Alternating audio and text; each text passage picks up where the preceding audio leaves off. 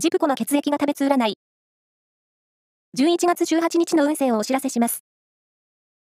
監修は、魔女のセラピー、アフロディーテの石田の M 先生です。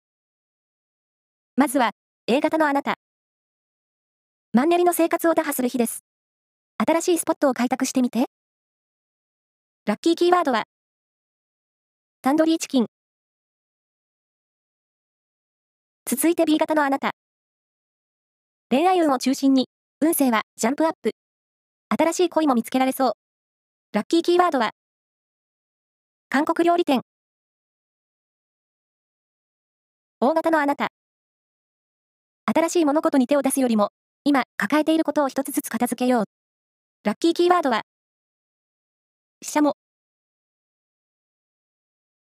最後は AB 型のあなた。恋愛も仕事も順調な一日です。自分磨きは忘れないで。ラッキーキーワードは、タルトタタン。以上です。